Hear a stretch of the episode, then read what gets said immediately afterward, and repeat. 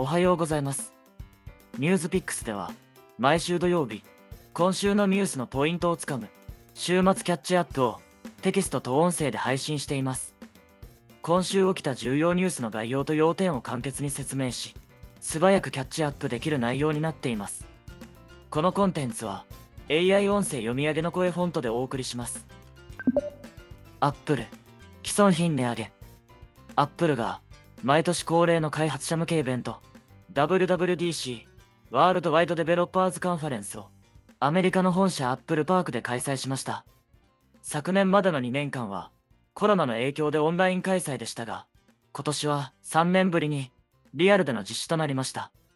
最も話題となったのは、自社設計の半導体、M2 を搭載した新型 MacBook Air。先行モデルと比較して、CPU は18%、GPU は35%、AI 処理は40%高速化されるとのことです。一方で、注目されていた AR、VR 関連製品の発表は持ち越しとなりました。ちなみに、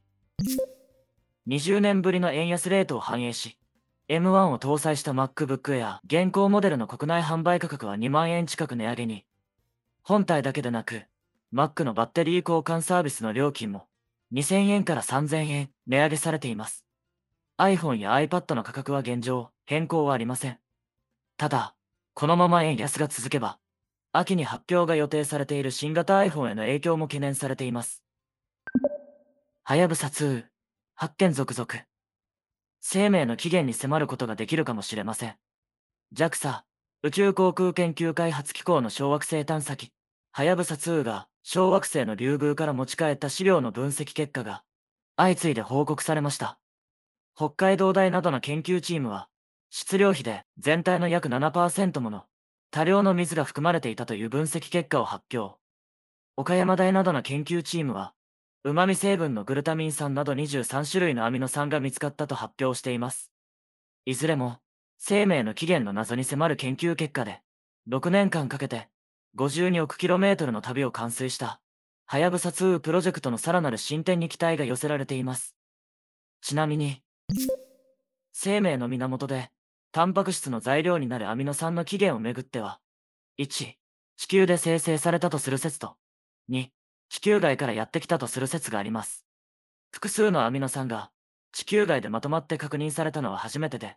今回の発見は、アミノ酸が地球外からやってきた説を後押しするものになります。なお、アミノ酸には、左手型 L 体と右手型 D 体がありますが、地球上の生命はほぼ左手型のみ。今回確認されたアミノ酸の特徴にも注目が集まります。ECB、11年ぶりに利上げ。欧州中央銀行、ECB が11年ぶりに利上げを開始します。ウクライナ危機により、エネルギーや食料の価格が高騰し、ユーロ圏のインフレ率は5月に過去最高となる約8%に上昇。それに対応すべく、ECB は7月に量的緩和を終了し、0.25%の利上げに踏み切る方針を示しました。ラガルド総裁は会見で、これは一歩では済まないと、9月にも追加利上げをする予定とコメントしましたが、規模は経済の見通しによって決定するとのことです。ちなみに、記録的なインフレを抑えようと、アメリカ連邦準備理事会とイングランド銀行なども、相次いで金利を引き上げました。一方で、日銀の黒田総裁は、金融引き締めをする状況には全くないと断言。大規模な金融緩和を続ける日本の政策の方向性の違いが、一段と際立つ形となりました。円相場は、6月9日に1ドル134円台半ばまで値下がり、金利差拡大によって、さらに円が売り込まれ、140円台に突入するとの見方もあります。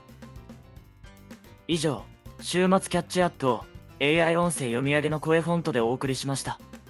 また来週土曜日にお会いしましょう。皆さん、素敵な週末をお過ごしください。